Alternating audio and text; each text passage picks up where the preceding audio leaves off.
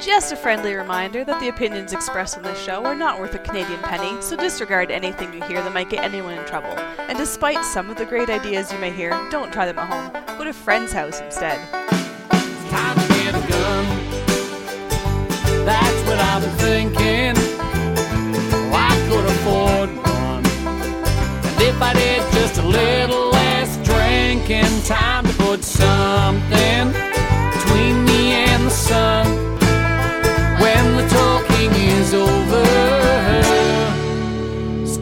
To get a gun. Hi, and welcome to Slamfire Radio. This is episode 125 on September 25th. I'm one of your hosts, Adriel, the hunting gear guy, Michaud.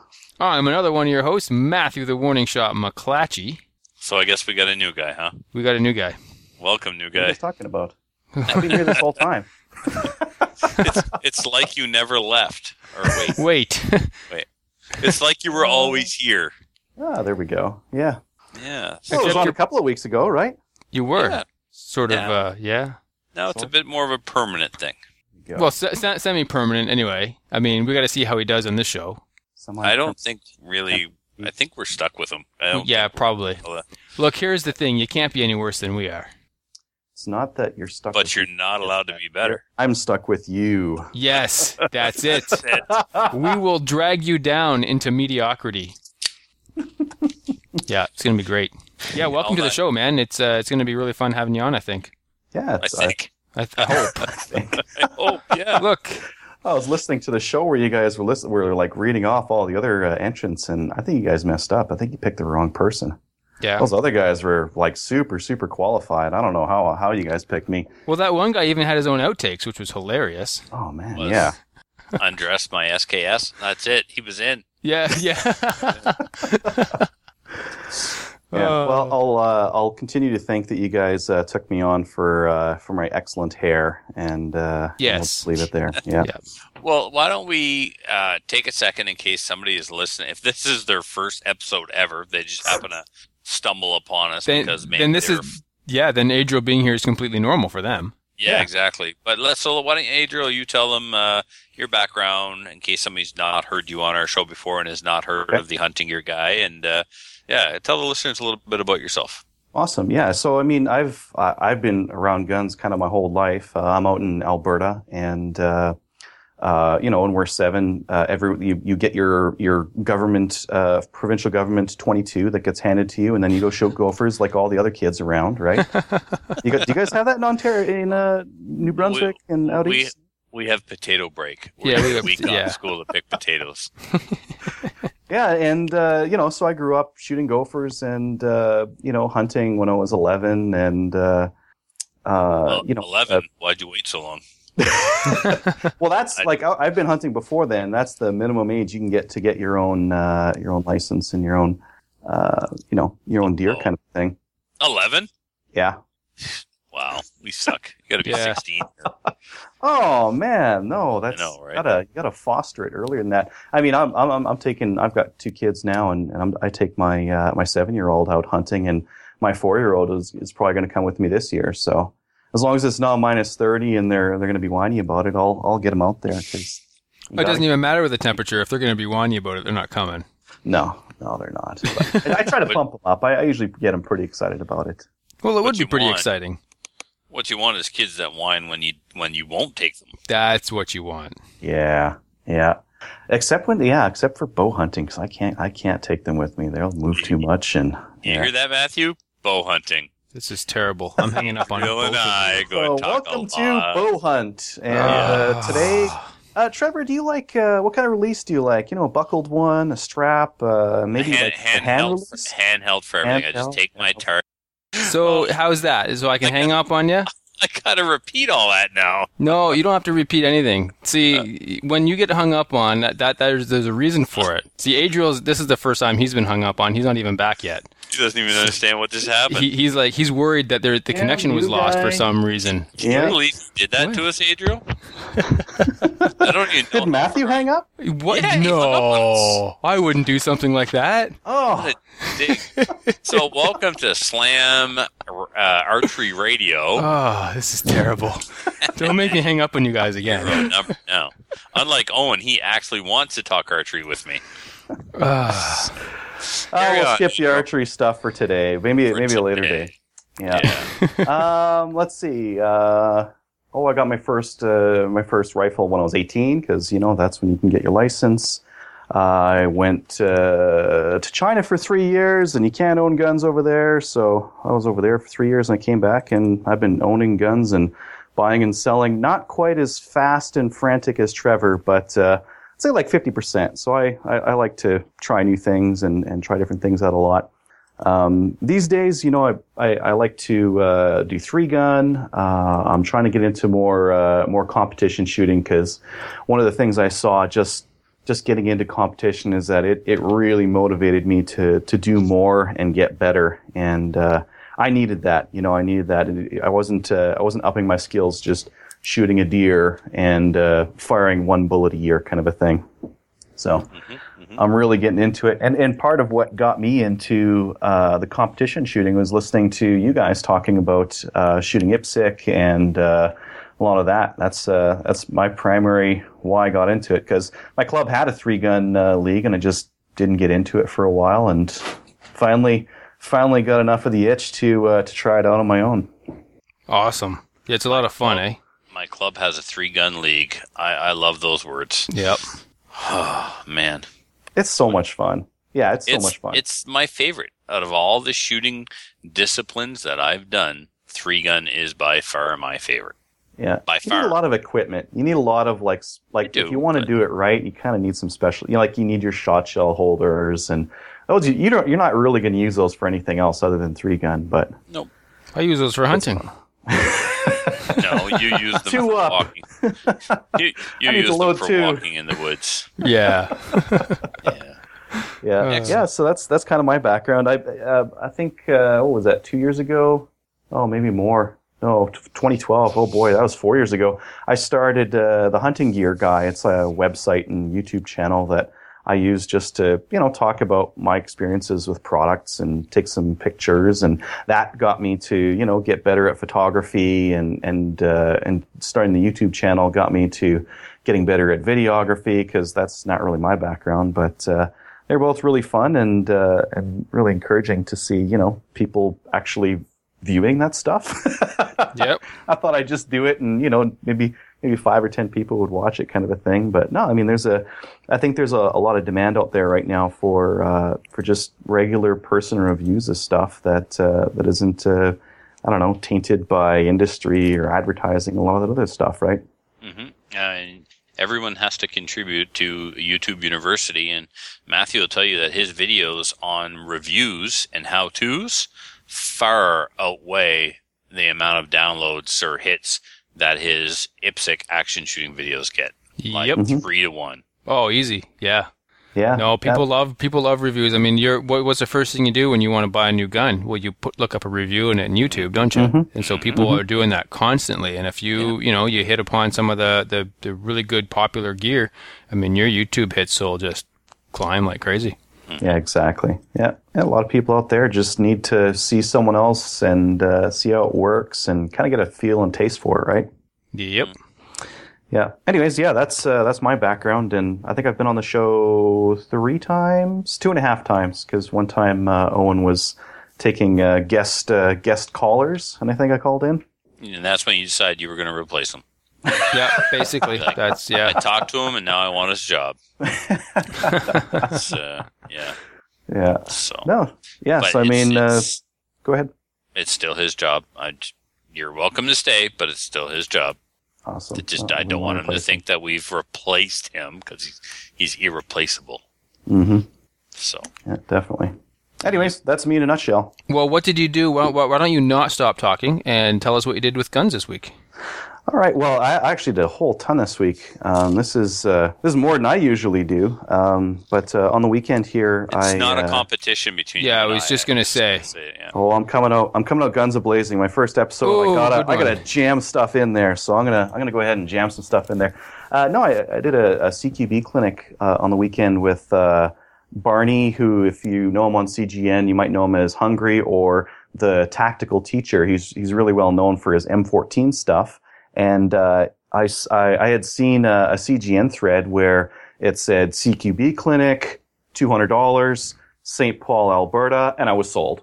Like that's that's all I needed to uh, to get into that because there, there's not a lot of courses around here for uh, for rifle, um, and that's that's definitely something I wanted to get better at. And uh, so I saw it, I signed up, and uh, it was it was really cool. It was it was on a private range, um, so it was nice and quiet. Um, he could talk to us with no ear pro on in between, and and, and that was all good.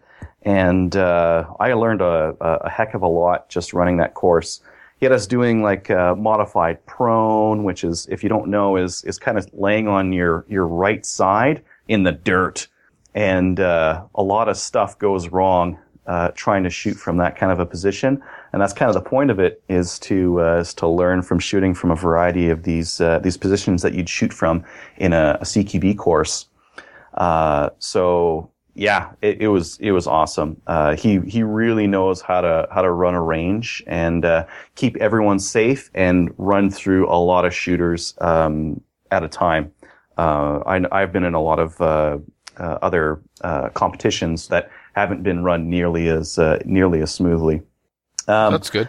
Yeah, in terms of things that I learned from it, um, you know, up until this year, I haven't really competed a lot with my pistol, and the primary reason is because I sucked at my pistol. Everyone does, right? Everyone everyone starts shooting a pistol, and they're like, "Boy, this is this is not the same as my rifle. In my rifle, I put my my sights on the target, I pull the trigger, that target's toast."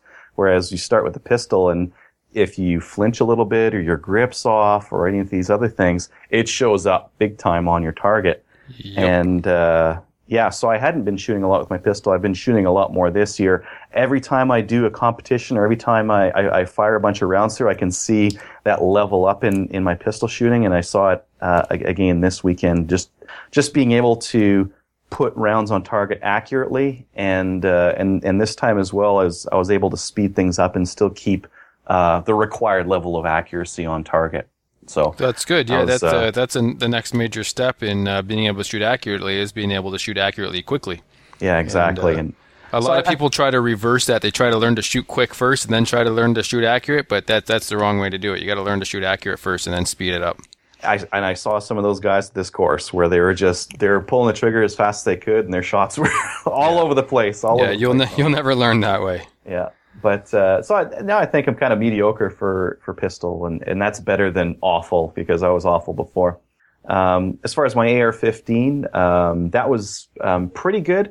I'm running this uh, this Tula stuff. It's steel case, and uh, I was running that through my AR-15, and I didn't notice it the first few hundred rounds that I fired out of it, but uh, I'm starting to notice that about every 500 uh, I'm getting a, a, failure to eject. So the, the round fires, the bolt flies back. It doesn't take the case with it. It rips the rim off the case. Ooh. And uh, if you ever had this, like, not only that did that happen on, on my AR, it happened when I was in modified prone.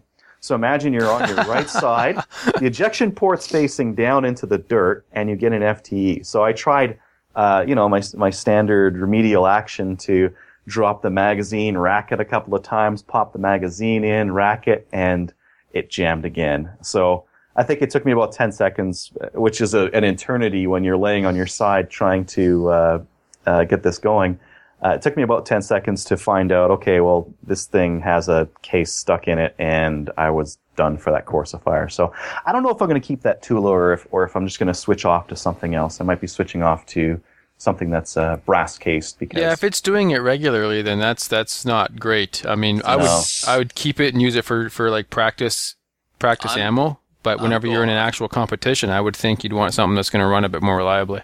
I would look closer at the gun than the ammo. I've run that stuff through uh, a class and a half. I've gone through 2000 rounds through the nea and the mark 18 and never had an issue never had a case never had a rim come off or anything. Um, maybe you so, got a bad batch. I don't know, but maybe. So I've I mean, good luck I've, with it. I, I, I have had okay luck with it. It's just every 500 or so. So I still don't know if it's if it's a chamber cleanliness thing. Like I I've got a chamber brush that I've been using to to clean mine, and my uh, two of my buddies run this stuff, and one of them's had the same uh, the same thing happen to his rifle twice. Um, wow. So I don't know. Maybe maybe we're not just keeping our chambers clean enough, and it's we're getting the odd one that sticks, and when it sticks, it's you're you're, you're done, right? You need to get a, a cleaning rod and, and mash it out. Um, anyways, that was that was the AR-15.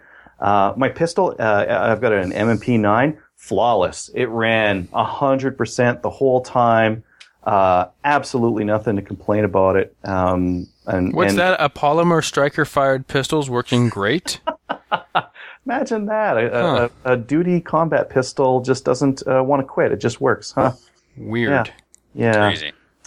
No, I love it. Um, I've got a, a an Apex trigger kit in mind, so the trigger pull's uh, really reduced in weight compared to factory, And, it has a uh, reset now. and it has yeah, it's got a little bit of a tactile reset, so it's got this nice click that uh, you can feel. Let's get it going here. Click. There we go. Oh yes, no, I, I felt that. That's uh, yeah, that's that's totally totally tactile. Yeah. Well, it's better than it was before, like the, the factory one. yeah. Um, no, love it. Um, it was awesome. So, uh, yeah, that was the uh, that was the CQB clinic that uh, that Hungry put on. Um, other than that, I, uh, I I got in a a Sightron S3, and this is a, like a long range target scope.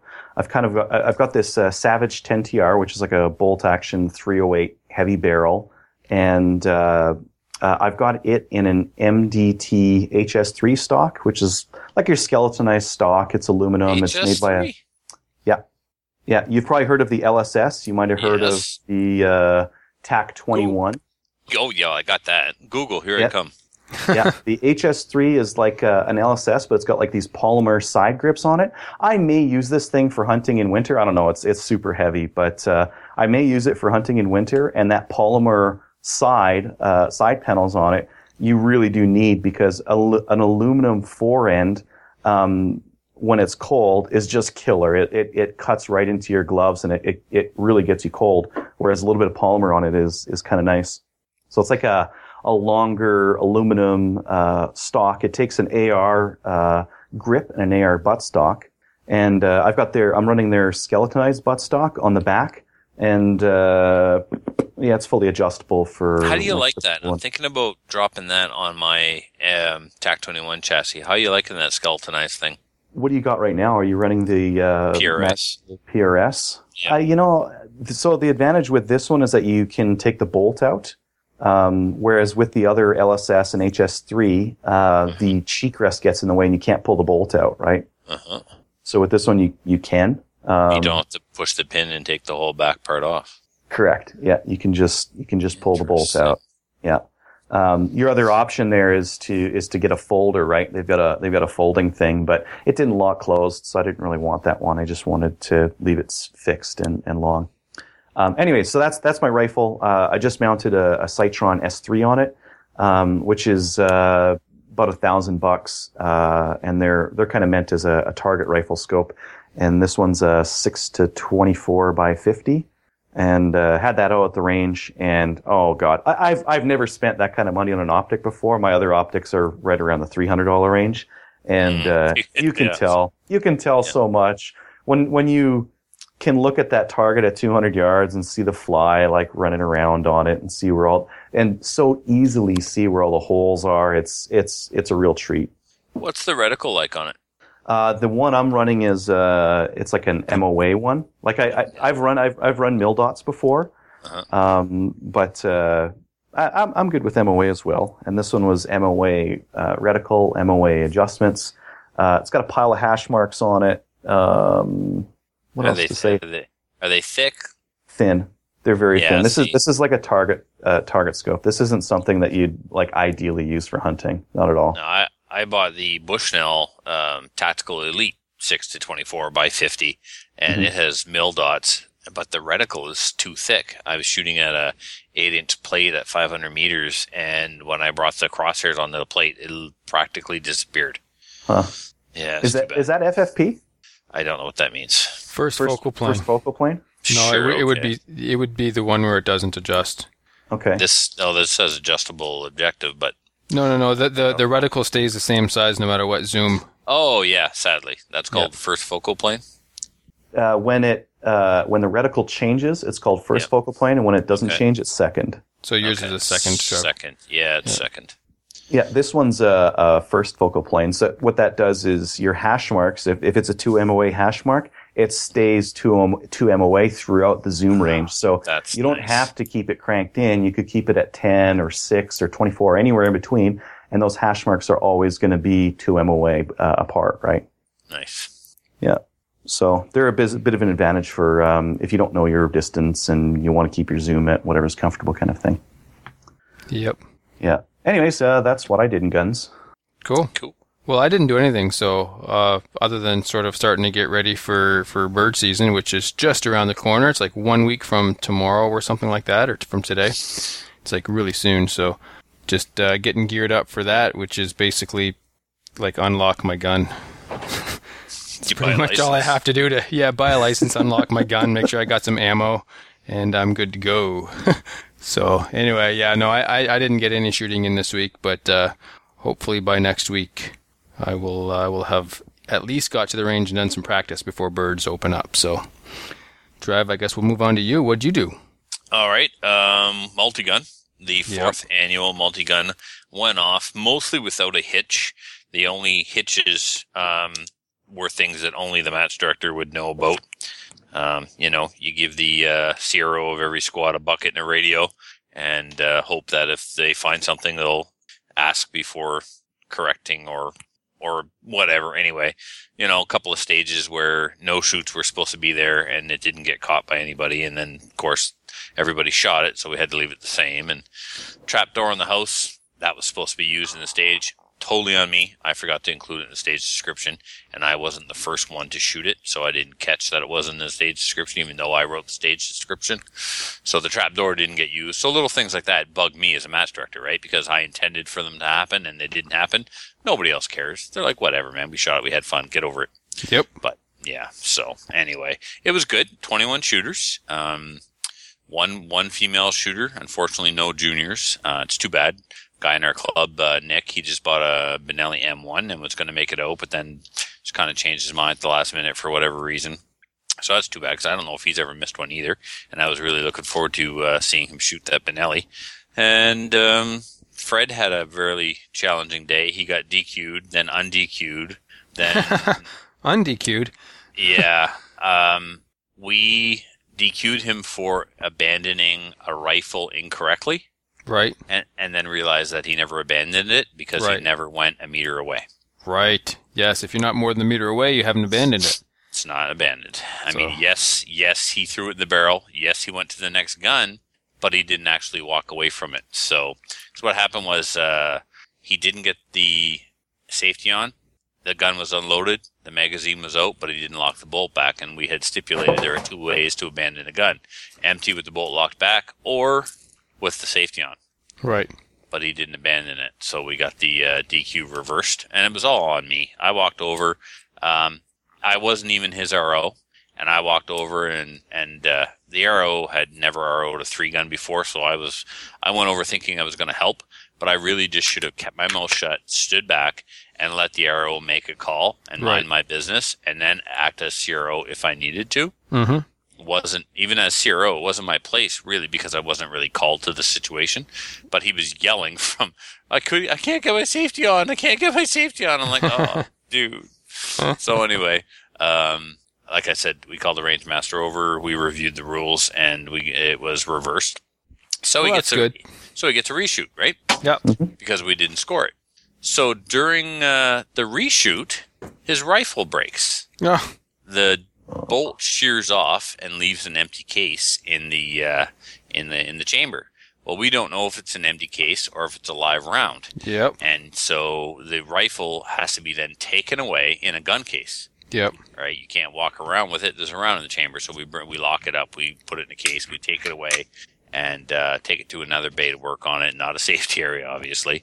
And so anyway, get the, he decides to leave the gun out. We get permission from the range master to give him a so to share a rifle with somebody, and uh, he wouldn't have gotten a reshoot when the rifle broke. It would have been hits and misses and failures to engage, but we didn't write down the time. Oh. also something I screwed up. His range Right. master was with him, and I'm going around with the score sheet, and I'm right. Yeah, I got it all. I got I got the hits, I got the misses, I got the failures to engage. It's all good. Never asked the range master, or never asked the RO for the time. The RO never gave me the time. We were all just so concerned with the rifle being broken. Mm-hmm.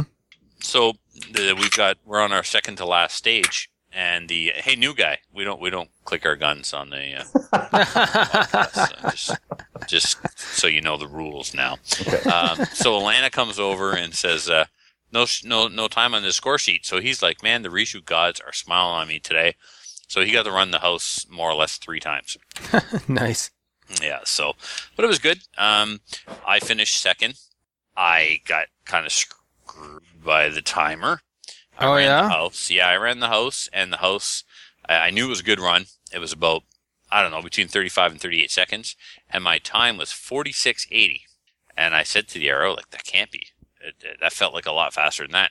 So later on, we watched the video, and the whole video was only 38 seconds long Yeah. but the time was 4680. So what happened was on the unload and show clear, he was holding the timer too close to my shotgun when I was racking my shotgun. Yep.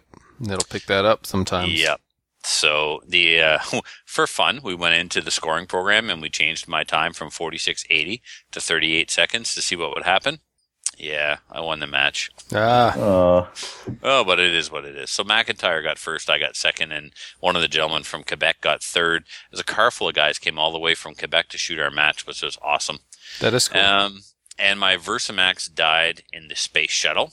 I got to the um, cockpit and laid down to shoot my steel plates with the shotgun, and the round got stuck on the lifter and didn't come up to be chambered. It just kind of stayed there, like as if it was stuck in the receiver. So I reached in to try and help it along and knocked it back into the magazine tube oh. took yeah it took me you new guy you're still doing the clicking thing that's what the mute button is for um, so i got in there with a pocket knife and and actually so that cost me like everybody else's time on the shuttle was 30 to 40 i was 64 Yeah. Yeah. yeah so and um, after that match well after the provincials mo and matt were like dude never mind the stis they're too much like 1911s get a tanfoglio so I was undecided for a while, and then I went over to a friend's place who has a limited custom with extreme grips on it. I went over and I held it, and I was like, "Yep, yep, that's good." So um, I, I ordered to change my order from the STI DVC to the Tanfoglio Limited Custom Extreme. So the Extreme line of, of Tanfoglio guns have all of the Eric Grauffel aftermarket parts already installed. Eric Grauffel is a multiple-time world champion Tanfoglio shooter who has his own line of custom parts for the Tanfoglio pistols. Well, they took all those parts, threw them on the pistols, and now they're selling the Extreme line. So it's their Tanfoglio pistols with the Eric Grauffel parts already installed. So essentially, there's nothing to do. It comes out of the box, prepped at the factory to be as customized and tuned as it can be right out of the box. So uh, changing from the DVC to the Tanfoglio and ordering all the mags I need still comes out less, costing less than if I ordered the DVC. So Nice. I was going to sell my STI Eagle, but um, I can't. I'm going to hold on to it as a backup in case I don't like the Tanfoglio. Yeah. I'll sell the Tanfoglio, order the DVC. If I love the Tanfoglio, then I'll get a second one, not an extreme, just a regular one to have as a backup, and then sell my STI, or maybe keep my STI. I just because right now there's nothing I've ever held that feels this comfortable as that STI with the DVC grip. So we'll see. SummerSlam registrations are open, and I've been working uh, diligently. Didn't you just week. finish SummerSlam? We did, but that doesn't mean I can't start the next one. You're right. So I started very early. I've got a couple of stages designed already. I've got the sanctioning underway. I've got the porta potties ordered. I got the banquet hall kind of booked. I got the caterer booked. Um, I got the trophies award, uh, ordered. Um, Awarded, huh? You got the trophies awarded. I will, I will take first. I got the awards ordered. Thank you. Um, and uh, 30, well, there's a couple that came in after, uh, right before the show that I haven't processed yet. We're about 35 people registered already. This is SummerSlam 10, right? This is SummerSlam 10 in July of 2016. Yeah. This is well. This is well. It's a big match. I mean, it's 10. It is. We're going uh, with 18 stages, 150 shooters, and it's the weekend right for the Canadian Nationals. So people are going to roll into town, shoot our match, and then keep going to the Nationals.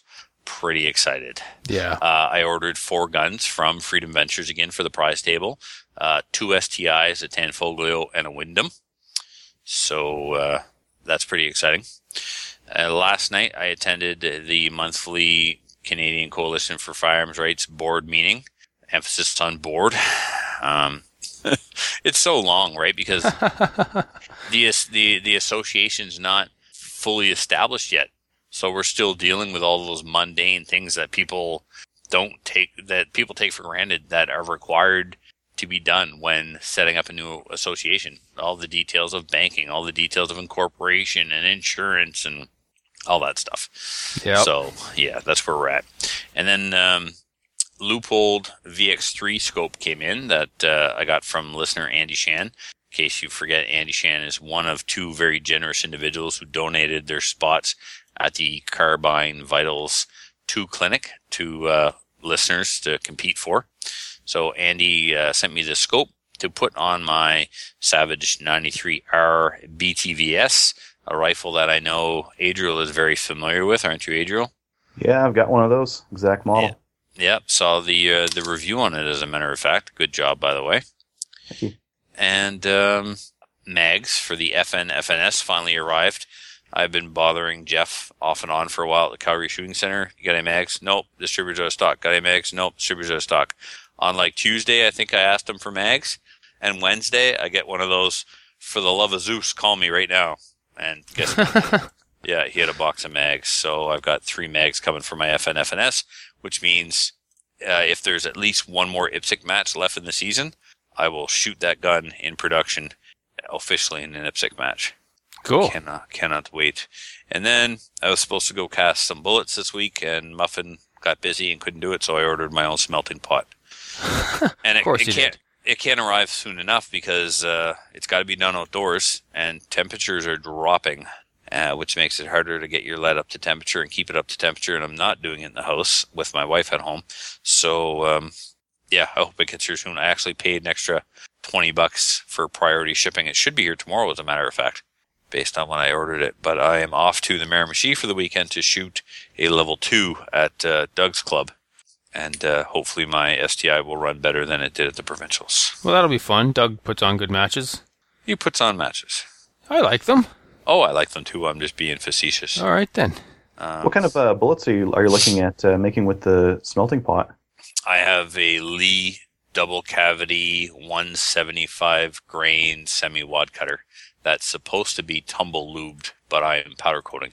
Yeah, that'll be better. I've I've uh, used that Alox uh, uh, tumble lube on before. Yeah, it gums everything up, gums up the dies, it sticks to your fingers, and then when you load the ammo later, uh, your hand's going to get dirty again.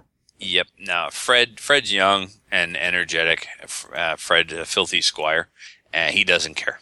He lo- and he's shooting it out of his Glock, and he doesn't care about the polygonal rifling. He's done enough research. He's comfortable and confident that it's not a problem, and cleans his barrel often and all that good stuff. He's all about the tumble lube.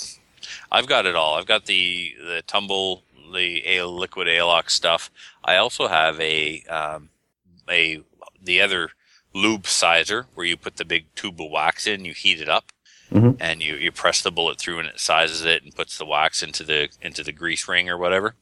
I don't actually have the mold to to do that. The mold that I have is a tumble lube mold, but I do have both ways of, of lubing bullets, and I want nothing to do with either method because, as you said, your equipment gets dirty. I, I loaded cast bullets before, and when I was very new, and I didn't realize the lead was building up in my dies, and all of a sudden my overall length is changing.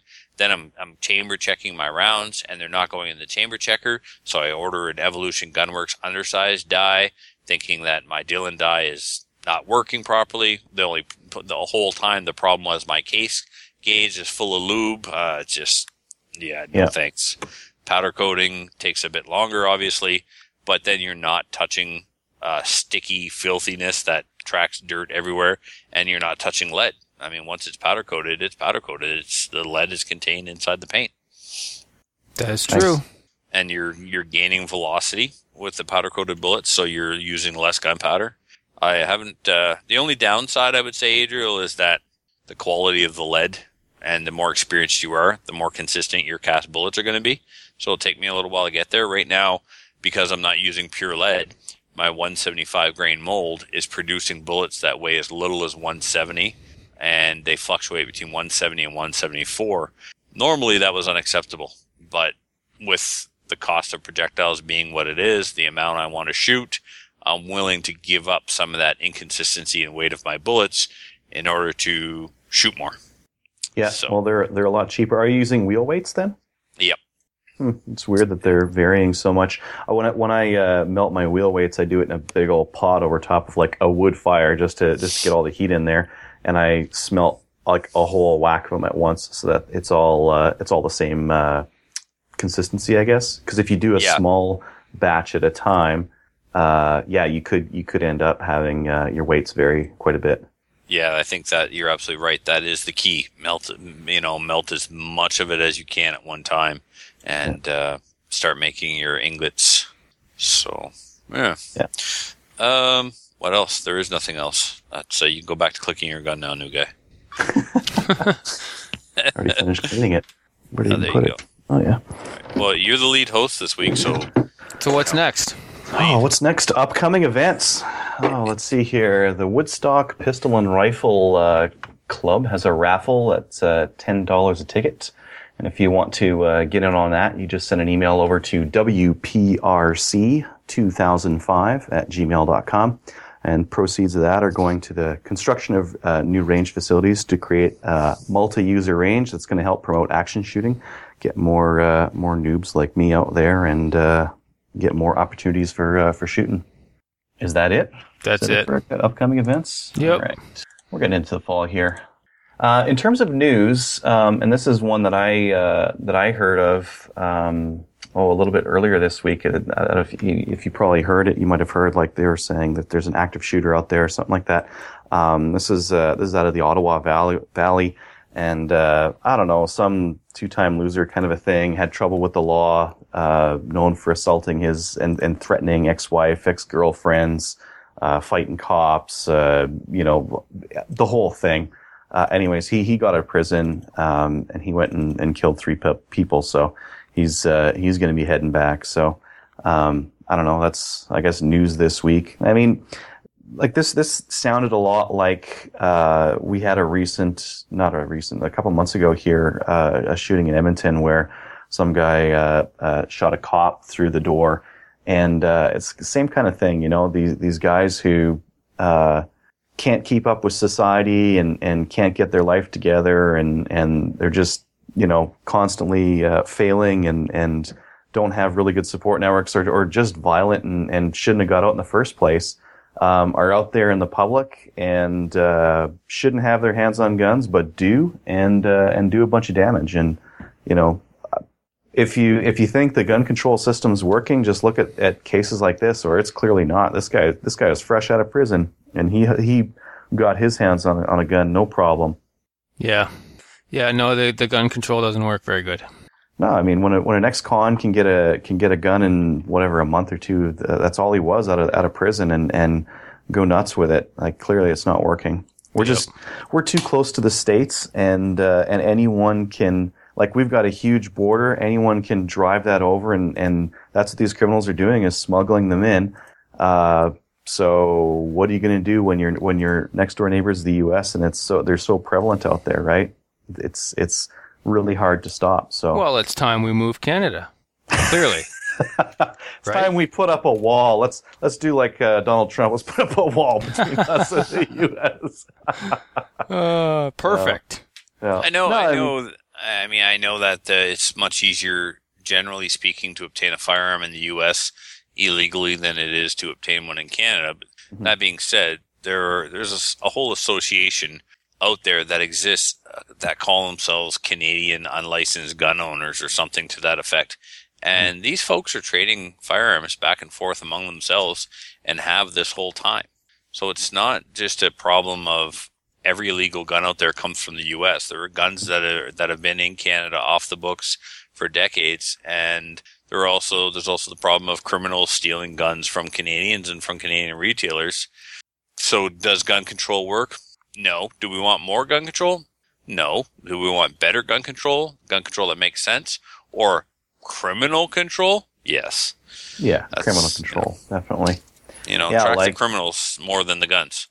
Yeah, this guy. Hey, this guy. You know, this guy is a high risk to reoffend. He just got out. Um, how, like, how are we monitoring this guy? Are we? Are we not very well. Sure that's he's, how. he's not. Uh, yeah, he's not hanging out with the wrong kind of people and doing the wrong kind of things. Well, clearly not, because you know he can. He had the freedom to to go do this. So it's a shame. Yeah. So is it a, is a uh, public safety um, Department of Public Safety that is underfunded and understaffed, or is it just a lazy probation officer? Uh, I've dealt with probation officers and social workers on a weekly basis for the almost a decade now, and if other provinces are like New Brunswick, I'll tell you that they have way too many cases for one person to handle. And what do you think happens? They don't get to everybody. It's physically impossible. But mm-hmm. government cut this and cut back that. And so that somebody retires, they don't replace that person. They just distribute that person's caseload to the other three caseworkers, and it's impossible for them to do their job effectively. Yeah, spending too much on uh, on long gun registries and not enough on uh, on caseworkers. Yes, yeah, or mental health, or yeah. you know, um, social programs that actually will help to get people uh, out of poverty, yeah, not exactly. keep them in poverty. Yeah. Uh, so I guess this is where we go on to the main topic. Yeah, let's do that. Who, who right. are we gonna Who are we gonna talk to about the main topic here? Well, let's um, you know just just that that uh, course that I was mentioning. Um, I actually uh, got that guy on the phone and uh, asked him if it would be all right if we interviewed him because he had his own private range and he was certified for restricted uh, firearms. So let's uh, let's go ahead and talk with him. Okay, and now joining us is uh, Brad from Rafter 5B Gun Range. Brad, welcome. Thank you. And uh, like how, how, I, I met you was uh, I just did this clinic over the weekend, uh, and uh, like when I first saw the location on it, it was in St. Paul. I was I was I was super pumped because I've got a buddy who lives in St. Paul, so for me it was really convenient to get out there. And uh, I thought the idea of uh, doing a course at a private range was a lot more uh, convenient and a lot more, I don't know, I guess close knit than uh, than doing it at a public range where there's going to be other people shooting and that kind of thing. So uh, I signed up immediately, uh, mostly because of the location and uh, and because of how convenient it, it, was. And you know what what kind of surprised me was that it, you know it's a certified range because. Um, I know a ton of people out there who have like little parcels of land who would just love to have their own certified range. Lots of people out there have, you know, metal targets here and there to shoot at, but I haven't seen anyone like this is this is the first I've ever seen of a private certified range. So I, I kind of wanted to know like how you did it and, and a little bit about what was involved. Okay, it uh, it was actually uh, kind of a long process in the whole scheme of things, but uh, and in that I mean it it from start to to where we got certified was about a little over a year but uh, anybody that's probably dealt with the county boys or uh, the government at all, maybe that isn't a long time. I don't know. But w- how this came about was that uh, uh, the neighbor that we have here is a firearms instructor. Uh, gives tests for your, you know, restricted and unrestricted license and all that. And uh, mm-hmm. uh, so, you know, uh, gone over there and got that, and, and we were talking about it a little bit, and. Uh, what I was not aware of that once you have your license, even though if you have some land yourself, you are not allowed to shoot these weapons anywhere but on a certified range.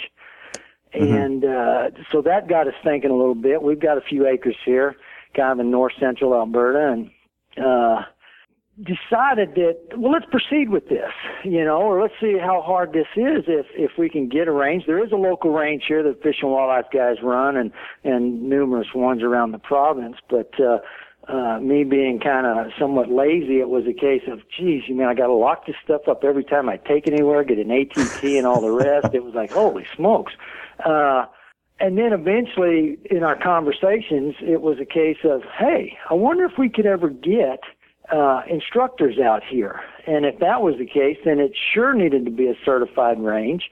Mm-hmm. Uh, I'm guessing because I'm not sure anybody would do it and run the risk of you know, if anybody, heaven forbid, ever got hurt or, you know, even worse, killed, that uh, uh, those guys would well, besides myself, would be in a big, uh, big pickle. But anyway, so we proceeded with this, and the first thing I did was I actually phoned the CFO here in, in Alberta, and uh, it just so happened that those guys, uh, or the head, the CFO at that time was they were transitioning into somebody else. But anyway, he decided that uh, they were going to stop by on their way to. They were on their annual range sort of recertification things, and, mm-hmm. and they were actually coming right by here, so they stopped in. Awesome. And what happened there, all I wanted to know, because there was still snow on the ground, and I took them out to the spot that I thought, you know, would work for it, and and just to see before I did any more work if that was suitable. Well, they took one look at it and said, "Fantastic, that's great. Go ahead." And I said, uh, "So what's the next step?" And they sent me a bunch of paperwork that, uh, of course, nothing operates without lots of paperwork. Had a number of different things on there, but one of the first things we had to do uh, was go to the county and, uh, of course, pay your permit fee because uh, you have to do that. Mm-hmm. And uh, uh, they had to look it over, and of course, they wanted it, a, uh, you know, a drawing of where this was going to be, and you know, the distances and heights and all the rest of this stuff. And and so we applied for that, and uh, of course, that was. Hmm, I'm just trying to think now. That was probably a month to six weeks before uh, that got okayed. And when that, then we sent all that information back to the CFO and said, okay, we got the first step done. Now what? And uh, then, of course, it was like, oh, that's great. Now you got a whole list of other things you have to do too. and uh, uh, let's see, I got the, yep, I had them right here. Yeah, what uh, what some of the things were that uh, I should say, you know, looking through some of my paperwork here, what made a big difference for us is the area that we're in, and we really don't have many neighbors. And I really don't think that has anything to do with me personally. It's just the way, you know, uh, the land lays and everything like that. Uh, well, you hope anyway, it's not something personal, anyway. well, I, you know, I hope not. That uh, uh, you know, we, it's not like we had neighbors and they moved out. You know, once we once we arrived, it. Uh, you know, obviously, you know, being a, in kind of an older type area here, uh, some of them did die, but I had not, I had nothing at all to do with that. I really didn't. So probably anyway. Yeah. Uh, just age, I guess. Yeah. And uh, anyway, uh, being a pri- uh, let's see, how do I put this? Not being a, it's not open to the public per se. So that was a, was an advantage in our favor. It wasn't because even the county guys were saying, okay, uh, what's your hours? And, uh, you know, what's your membership? And I said, mm-hmm. me and whenever I want, uh, if I can. And uh, they say, "Oh, well, you're not going to have a sign on the highway." I said, "No, I, you know, I didn't really want to know anybody that we lived here, so." Uh, and, and being somewhat, you know, it's like we don't have any signs out there other than the signs the county put out as far as our location, but, uh, you know, no big gate sign or nothing like that. So it wasn't like we were, uh, getting set up to have this open 24 hours a day. You come, here's a lock, you can unlock, or the combination, you can unlock it and all the rest. It was, so with that, I think that kind of helped. And, mm-hmm. uh, uh, you know, so that wasn't a problem. But, uh, when we went back to the, uh, and I think that also had something to do with, with the firearms guys too, because there's a lot of things on the list, because uh, they have a shooting club or shooting range appro- approval application and at least in Alberta here. And so with that, mind you, that might be everywhere. And of course, they want to know all the directors and, and everything like that, and uh, uh, all the supporting documents. One of the big things also that we needed was two million dollars liability, which of course you need to get before even the CFO will go any further. Mm-hmm. Which I know sounds kind of strange that if they don't approve it, you've already paid for it for the year and I don't know if you're familiar with at least the, the insurance guys around here. It's like, shit, you think you're going to get a refund? Not likely. but yeah. uh, so you'll be paying for you know uh, a supposed range. But uh, anyway, that was that was a big thing, and and that runs us. Uh, fifteen hundred dollars a year is what that runs us, and we went to a couple of different ones, and it's not with the ranch insurance at all. This was something completely separate. Mm-hmm. Uh, the problem I think that arose is they were a little bit jumpy, some of these brokers in that because of Sandy Hook and some of these other things that happened in the States about that time. And, uh, at least that's what I'm, you know, I was kind of told a little bit along that line. So they were a little shaky. But again, it, it, it wasn't open to the public per se that you couldn't come and go whenever you wanted. So that had a big bearing on it too, I think that, uh, anyway, so we got all the paperwork together and, and, uh, then when the snow finally left, uh, uh, the, the new CFO came back out and, and measured everything and went to the north end of the property. And, and again, we're fortunate in that regard. And the way the range is, is laid out, even north of us, uh, there's about three miles before we hit the first house. Mm-hmm. Uh, so, you know, I've got nothing that shoots that far, I don't think. So, and, you know, couple anyway, of questions. It, it, it, pardon me? I say I got a couple of questions for you just to yeah.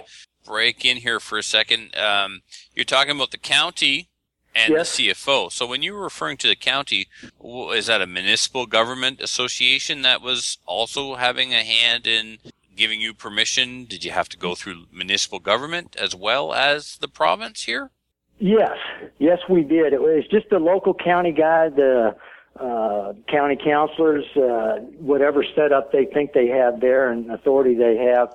You know, uh, you have to go in there and. Uh, it was what it what we applied under or what they suggested we apply under was intensive recreational use and uh and of course a lot of the paperwork that we were getting ready to to get back to the provincial guys the CFO also went to them. And uh like I say it was advantageous to us that we weren't having it open to the public per se. Because there are actually a couple more ranges. I don't know where they're at within probably 20 miles of us here.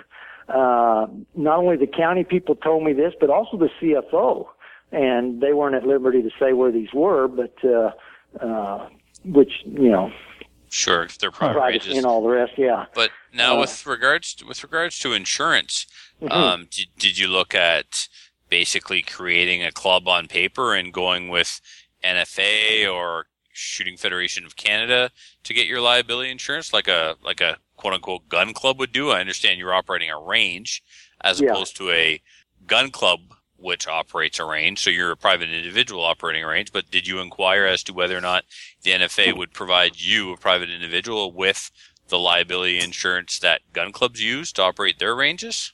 No, I didn't. No, Okay. it didn't. And then really, you know, it.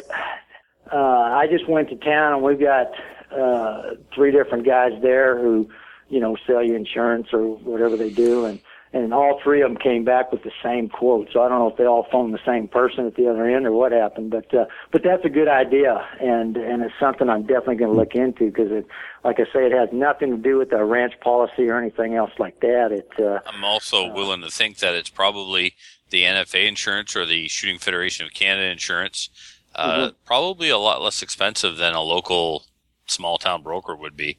yeah. I mean, Yeah. they're they're they're providing insurance through a national company who provides insurance to gun clubs all over the country and probably all over North America. hmm So I don't know. Um, that Definitely something to look into. You bet. hmm can you ballpark the quote for us so we have an idea of what a non firearms association insurance company might charge somebody looking to start their own range? Yeah, for us it was fifteen hundred dollars a year. Okay. All right, for two million liability. Right. Yeah, Mhm. you could definitely you could definitely do better than that. Well, I'm Look at that. definitely going to look into that. Then you bet. That. Uh, yeah. Interesting. Yeah. Okay. Cool. Thanks. hmm So anyway, it just carried on from there with you know getting all the paperwork, them coming out and doing all their GPS work and and everything else, and and really. Uh, they were all real nice about it. It wasn't like they were, you know, uh, you know, trying to persuade us not to do this or anything else. It was like, hey, you want to do it? That sounds great. And uh, uh, again, it's where we had it. We didn't. The reason I wanted it there as much as anything is I had more of an idea of, of just using handguns uh, than anything else. Although we did run that carbine course this weekend, and it seemed to work out not too bad. Uh, but it's the natural terrain that, that we that I stuck it in uh, meant that other than cutting down a couple trees, I didn't have to do anything else. The backstop was uh, more than sufficient. Uh, the problem is that getting down to the range can be a problem for for some, but you know everybody that shoots should be in tip top shape. I think so. getting yeah, down to our Trevor, you range- are right. as long as there are no slight hills that I could blow a calf muscle on. Right. Well, it, uh, uh, we would have ways to, to get you out of there. So it, it's not, uh, you know, we wouldn't have to leave you there. There had been the odd bear walk through there and things like that. So you'd be safe if, if uh, we just I- hand you some peanut butter and be back in the morning. You see. I, I, I, I, you come back and I would have the bear's back straps over a fire. Don't worry about it. That'd be good That's too. good. Yeah, yeah. And, and anyway, so it just it carried on like that, and and she did all the measurement. Then uh, hadn't heard anything for a couple more months, and uh, which again I find out is really not that unusual. And so I finally got back to her, and lo and behold, uh, sent her the email, and she got back to me right away and said, "Hey, I was just looking at your file." Yeah, sure you were. Anyway, uh, she came back out, did all the same measurements, and she said, uh, "Oh, I take I back up a little bit." She did say, "Did you do all the improvements?" And I paused for a minute. Uh, uh, because I had to think, because I, I did cut down that tree that was maybe in the way. But other than that, uh, Adriel, I will have you know that this on a side note that one of those trees uh, behind the targets did fall down uh, the next day. Yeah. So it. Uh, but We anyway, little bit of I said yes. Yeah. You come on back out here, and uh, uh, then I had to start racking my brain. Like, really? What improvements? Anyway, she did all the same measurements again, and. uh she said, you know, this is fantastic. This is good. Uh, you're approved. I said, that quick? She said, you'll have the, uh, uh, the paperwork by the end of the week and I'll be darned if I didn't. And she just sent the approval back out and it was for all handgun calibers and all the way up to, uh, 338 Lapua. It, the only thing we couldn't do, uh, was skeet shooting down there. So, not that I was going to do that anyway, because we do that right out by the shop. But it's uh, I don't know what exactly what that means. That because I talked to one of the other things we do on the ranch here is we run a strength training business. But one of some of the guys that come are RCMP officers, and you know, talking with them about it, they said that. Uh, you know, it might have had something to do with not being able to contain the, the lead shot and things like that. And That's what it Uh, is. Yeah, our club when we um, we had to apply for an extension with the government to our property line, so to accommodate the overshoot for the trap section. mm, So it was still Okay. going off into the woods, but now yeah, we had an imaginary line around where it was going off in the woods, which protected the public.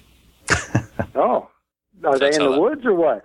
Uh, Or they well, weren't in the it- no, it's just, you know, we were shooting trap there for years, and all of a sudden they said, "Oh, you need to apply for an extension to your lease so for Oh, the trap okay. for the trap overshoot." So Yeah. basically, the uh, the steel cable that goes around the uh, which is a DNR requirement, not a CFO requirement, steel cable that basically circles the perimeter of the range on both sides. Our range is basically rectangular shape, so about Oh. halfway up on each of the long sides of our range, it Mhm. just jets out. The line jets out, and that's the quote unquote overshoot for the trap section. okay. So the the you know it's we didn't we didn't add land. God's not making any more of it. We just made an imaginary line around the outside of our border uh, to Right. accommodate the overshoot of the trap. Okay. Yeah. So Yeah, it doesn't. Our range doesn't really lend itself to that. At least not my shooting ability, anyway. It uh, we need wide open spaces, and and so we kind of do that other places anyway. Uh, you know, I say that in hopes that that's not illegal because I think you can shoot that anywhere, can't you? we don't not anywhere, legal, but we we, you know. we don't offer legal advice on the show. yeah, probably just as well, huh? Yeah. Oh, come on, you guys. Yeah. uh, no, so anyway, it uh, it was relatively slow but painless, and and and again, we weren't uh, required just because of the nature of the range.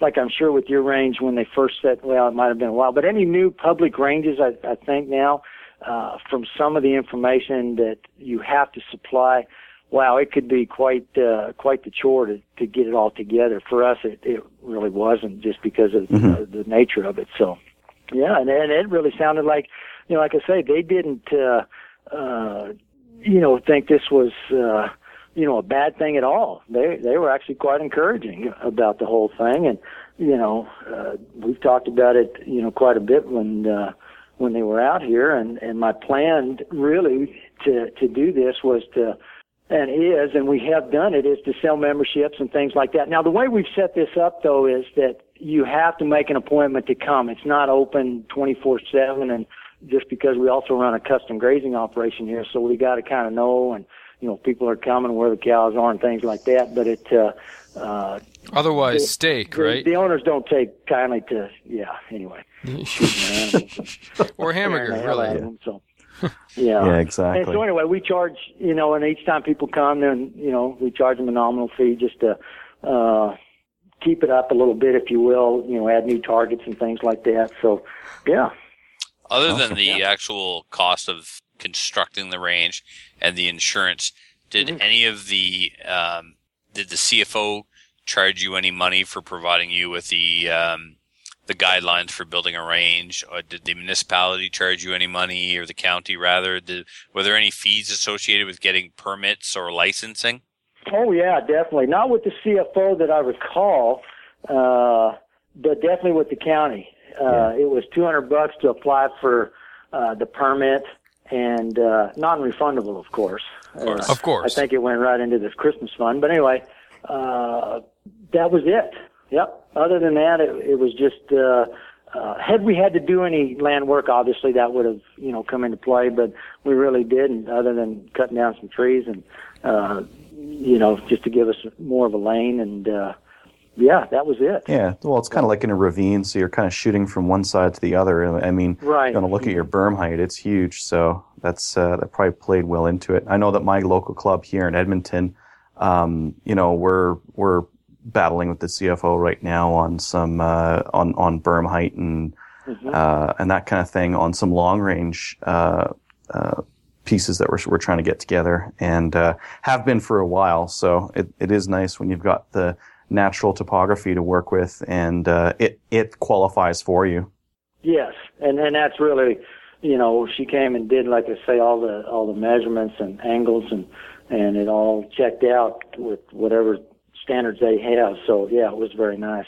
So yeah, yeah. Oh, that's wild.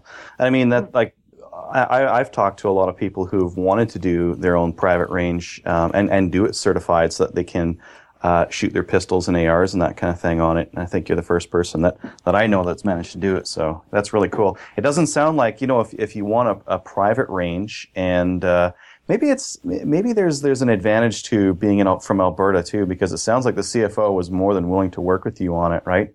Oh, yeah. She really was. Well, And, and again, it was, they were in transition, uh, uh, the fellow that had been there for a while, uh, mm-hmm. he was, I don't think he he wasn't retiring. He was just stepping off to a different department, and and this other young lady came in, and and yeah, she was she was really helpful. She really was. So, mm-hmm. uh, and very pleasant about the whole thing, and uh, mm-hmm. uh, you know, but like most, I'm sure she's so busy. I mean, when I say it took a long time, and you know, this wasn't the only thing. Hell, she this wasn't the only thing she was doing. So it, uh, yeah uh, you know, it just for us, it seemed like really okay. What's the problem here? You know, it. Uh, uh, but no, it. Uh, and now that it's done, it's good for three years.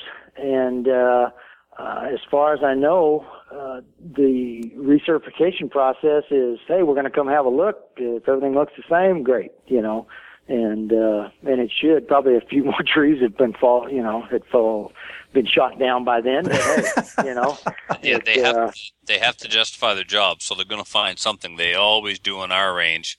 Okay. Yeah, we get recertified every five years. The okay. last CF, a couple of CFOs back, he only certified us for two, just because he's a very nice, pleasant individual and easy to work with. Um, when when they provided you with the um, range uh, standards Mm-hmm. Was it a federal template, federal standard that they provided you with, or does Alberta have its own standard for ranges that tells you, you know, how high the backstops have to be and, and all that good stuff? Was it a provincial document or a federal document? Uh, you know, I didn't ever see a document. Uh, so they didn't say if you want a certified range, build it to this standard. Make sure your berms are this high. Make sure the sloping gradient is this in many degrees. Nothing. Yeah, now that was discussed briefly. I'm sorry. They just said build it and we'll come look at it. Well, uh, that was uh, again backing up a little bit when they first came out, and I showed them where I wanted to maybe you know, proceed with all this, they said, oh, that's great. You know, you won't have to do much anything. In fact, I really, in the end, I didn't do anything. Uh, but just because of where it is, the the backstop and the slope and everything, because they did discuss that a little bit when we were down there, because of course she had an angle finder or whatever the hell that thing was, and you know it. Uh, uh, but no, we didn't get into any as far as yeah, this is what it needs to be. It was like, oh yeah, we don't even really discuss that. If you did, if it was out on a flat piece of ground and you had backstops, I think Adriel, you kind of mentioned this that, you know, yeah, uh, because the only thing she really did mention on ranges like that, what happens is, is, and maybe you guys know more about this than I do, is it starts to, you know, uh, erode away and, and then you got to rebuild it back up. And yes, there are certain heights and, and uh, certain oh, yeah. slopes you need, but mm-hmm. this is all a natural thing. So we didn't even get into that. So oh, you're you're very fortunate that you didn't have oh, to do yeah. any very any building, so. pull in any fill, and then make sure it was the right angle. I mean, we go through that every year. Where well, I mean, our gun range is actually a rock quarry disguising hmm. itself as a gun range. We're always okay. taking rock off of the berms, rock off of the berms. Every time we get uh, inspected for recertification, when we get our preliminary report, they say before we come back and approve you, these three, four things, whatever, have to happen. And our range oh. is 10 and a half acres. It's huge. So they measure the angle of every berm and they inspect mm. for rocks and trees in the berms. And, and they'll do that. They'll actually take this measuring device, lay it on the face of the berm and tell us if the angle is correct or not. And if it's not, then we have to bring in an excavator and, and make it right. Yeah. And that's what she did here as well, except ours is, uh, well, I guess it must have been the right angle, but, uh, geez, I don't even know. Maybe Adriel, you know better. Uh, I never did measure the height of it, but oh, it's it's huge. you have to you have to walk down into it. It's a ravine, so you're walking down. I don't know. The other side may be hundred feet tall. Yeah, you know? you're well so, uh, well beyond what you need to do for that kind of distance. Yeah, yeah. So that that really played in our favor, I think. So uh, I know when I talked to the original CFO when I first contacted him about this, and and you know we discussed certain things. He said, "Oh yeah, you know if you want, you just set up some round straw bales behind there. That'll be fine." And I'm thinking, "Holy smokes, really?" it, uh, so I guess maybe Alberta's different. I don't know. You know. yeah. Oh know the Ontario but this year, CFO wouldn't we, let We're kind of in a drought here this year, so straw is is quite scarce, and and if you can find it, pretty expensive. So it might be better just to do the dirt work than than you just to find straw bales to put behind your targets, you know. So, and he might have been just mentioning about the private type of range, so you know, not your public, uh, you know, where everybody comes and shoots. So. Well, if yeah. it's that, I mean, you know, I think it's definitely encouraging, uh, uh, certainly for the Alberta listeners, mm-hmm. that hey, you know, a private certified range that allows you to shoot restricted and in some cases prohibited firearms is that easy to accomplish get after it. Get out there and try and get your own piece of land certified if it meets the criteria. I mean, you did. And, and oh, I think so. I think it. You know, again, it, it was kind of surprising when some of the guys were here this weekend. And how'd you do this? I just phoned them. Uh, I didn't know it was that hard. Uh, and that's why you did it. If you had heard all the horror stories, you never would have even started. But because you're like, oh, this must, must be easy. yeah, just call them up and do it. yeah, the first guy that ever mentioned it to me said, ah, this will take a couple of weeks. I'm thinking, man, I'm not wow. sure if that, you know, you must have bumped your head somewhere. Yeah. Uh, that must have been way back in the day, you know. I've, I've heard stories where people have requested the um, range certification standard documents that I alluded to earlier, mm-hmm. and they were told, "No, can't we can't really give you that," and it's a beat around the bush thing. They basically tell the person to build it, and then they'll come out and inspect yeah. it.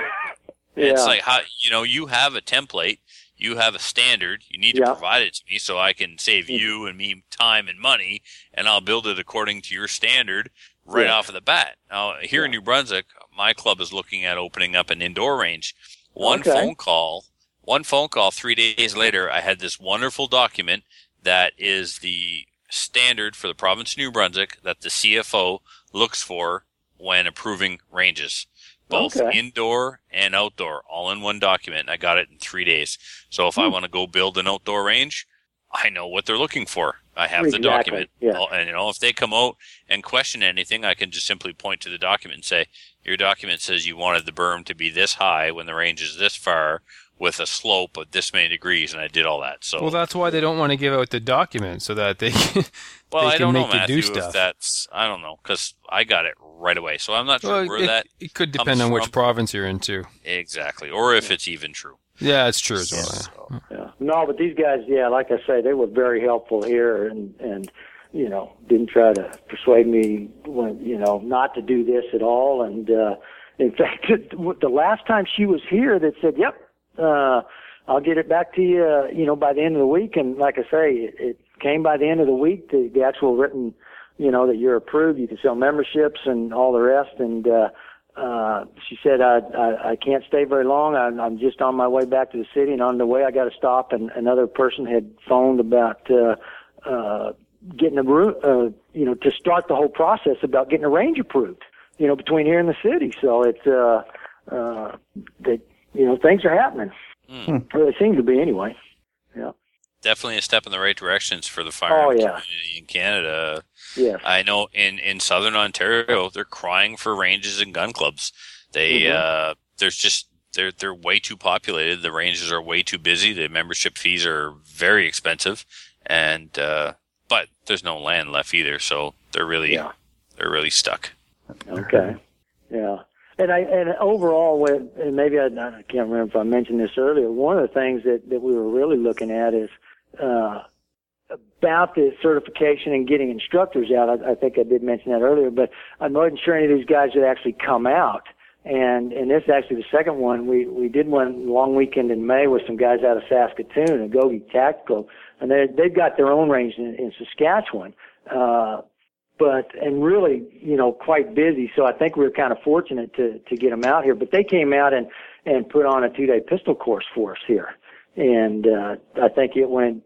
Uh, that was the first time we've ever had anybody uh, come and put something on, and and in that instance, uh, yeah, the range worked very very well for that. So, and like I said, I don't think those guys would have came out. Uh, had it not been, you know, that we were certified and, you know, run the risk. Uh, of getting especially in for trouble. handgun. no, Yeah. no. Yes. So, uh, and that was that was a big factor in, in trying to get this thing going, and and lo and behold, it worked. So, yeah. Awesome. Yeah, I I think just as, as someone who shot the course, I think the CQB course and, and how the range was set up was perfect. You know, we got to do our uh, our snapshots, we got to do modified prone, we got to do all the stuff that you want to do to uh, to prep for uh, to shoot a CQB course, and uh, range didn't hold us back at all. It was uh, it was actually really nice and wide. We got to uh, put up a whole slew of targets and uh, and run a lot of people at once. So that was uh, that was a big plus because got to do a lot more shooting and a lot less waiting.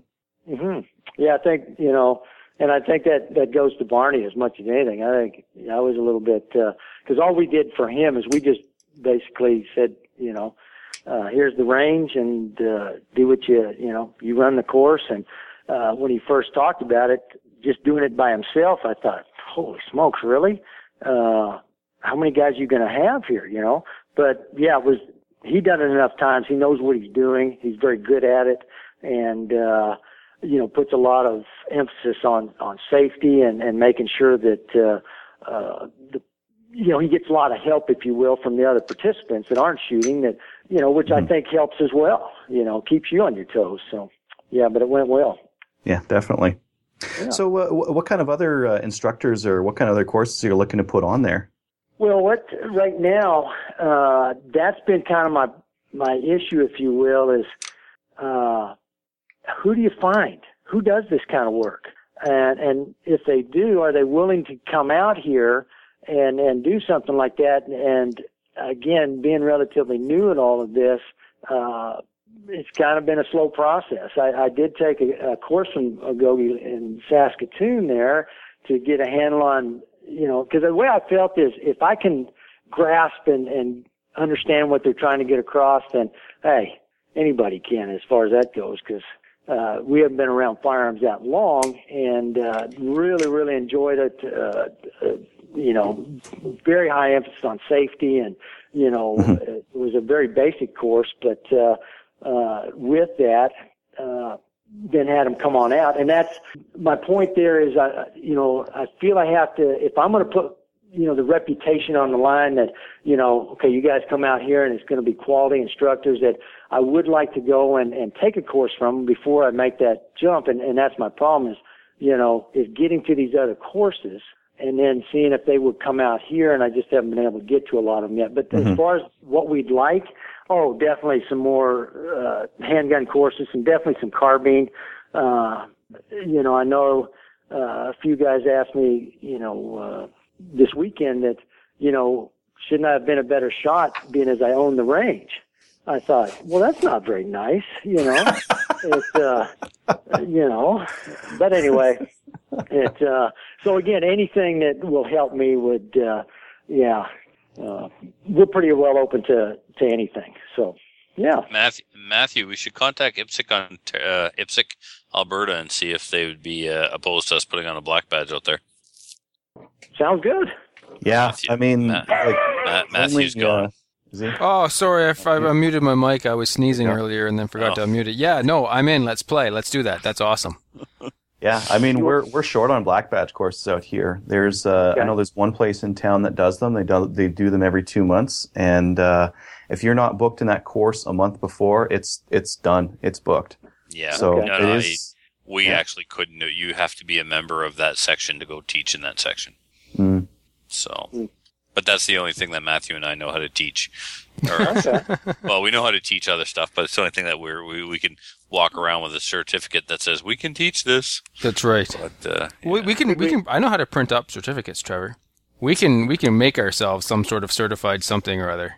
If yeah. if it's not that complicated, then what's wrong with Tommy and Daniel? I mean, they seem to be. Ooh, burn! Yeah. Somebody's bitter. He hasn't gotten his certificate yet. I'm just saying, just he's got a space saying. on his wall reserved for it, and it's not filled. Yeah. Well, if you guys decide, you know, if you want to, you know, if you come up with a different name or something, uh, again, what's what's been fortunate here with just the way it's kind of worked out the last two, we we've got a shop that we actually put the where everybody kind of meets before we go to the range. The range is you know another three four hundred yards from the shop, but it's where everybody can meet. Kind of works great as a classroom, uh, bathroom there. You can have lunch if you don't want to eat at the range, and you know things like that. So uh, I think you know. Uh, Gee, what what could you call it? That uh, well, we could. You I mean, probably want you probably want to come to Alberta anyway. That's right. We love yeah. Alberta. We could teach. We could teach it. We could teach it. It's a great class. It's a wonderful curriculum. Mm-hmm. We could teach it, but it would not be recognized. The the graduates couldn't then show up at an IPSC match and say we're black right. belt certified. They could call it a preparatory course. Yeah. Sure. Yeah. IPSC prep course. Yeah. Yeah. Yeah. Hmm. I'm sure we could come up with something more official, but anyway. Yeah. black badge too. Yeah. Yeah. Is, uh, well, I'm not the gray badge. sure. yeah. As long as it doesn't interfere with any existing courses and and and competition, like if we had somebody take our class the weekend they're supposed to be taking an actual black badge class, we wouldn't be looked upon very favorably. Nope. No. But I think the one that that uh, they do teach that in Edmonton, and uh, from what I understand there, yeah, it's it's uh, hard to get into. So this is a couple of provinces with high demand and yeah. um, not enough ranges, not enough instructors, and not enough mm-hmm. instructors with time to accommodate everybody. Right. Mm-hmm. So. Yeah. Awesome. Well, you guys are welcome anytime. So. Cool. Except, of course, if it's forty below, then you probably you uh, test the. Well, uh, then we'll probably wear yeah. a jacket. and maybe one glove, or would you have two gloves on? Well, just the one. Just the you one? don't want to interfere with your mag reloads, right? That's right. and if your gun, your hand is frozen directly to your hand, you're not going to drop it. Not likely. No. Yeah. it's a feature. Not, not likely. Yeah. Awesome. Well, uh, Brad, uh, so just for our listeners and uh, maybe maybe if, if, anyone out there is an instructor, how do they uh, get in contact with you? Uh, the best way probably would, would be email. Uh, and I should I think I mentioned this the other day. I'm not real swift at all this stuff, but my wife sets all this up. So it's what it is is Rafter 5B Gun Range at mcsnet.ca. Awesome. So if we have any listeners and, and here, just a note there, and uh, you know, uh, we could uh, we that'd be a good place to start. Yeah. If anybody's looking at, at doing some, you know, some teaching, and uh, you know, we've got the facility, if you will, if if they're looking for some place to do it, you know, and that's that's something that uh, discussing it with some other folks that, you know, I think you brought that up earlier about to go to a public range. Uh, I think some of the regular members might get a little upset that, you know, because of course most of them are held on the weekend, and who shoots, you know, most people shoot on the weekend, I think, Mm-hmm. and uh, you know, you're closing it down while you hold your course, and uh, uh, so yeah, this is this is not like that. So it uh, it might work good, you know, for some folks. So yeah, Yeah, there's certainly something to be said about not having to share a range. right. hmm Definitely. So hopefully, if anybody's interested, you bet, just get in contact with us, and, and we'll go from there. Well, if we have enough listeners in Alberta that are willing to pay a tuition fee that would cover the cost of Matthew and I to go out there and teach a handgun uh, basic course, two days, uh, that would cover all the fundamentals, including movement and basically everything you find in a in a IPSC black badge class. Maybe we should look into it. If we can, if we can get our expenses covered to get out there, I don't see why we wouldn't go. Yeah, we don't have to make anything. I'd be happy just to have expenses covered and, and enjoy the trip and, and have some fun, meet some new people out there. That'd be great. Yeah. Wow, sounds good. All right, maybe we need to discuss this further than off air. Maybe. Wait, I'm supposed to be recording this? Who's supposed to know this if you're going to discuss it off the air? Huh.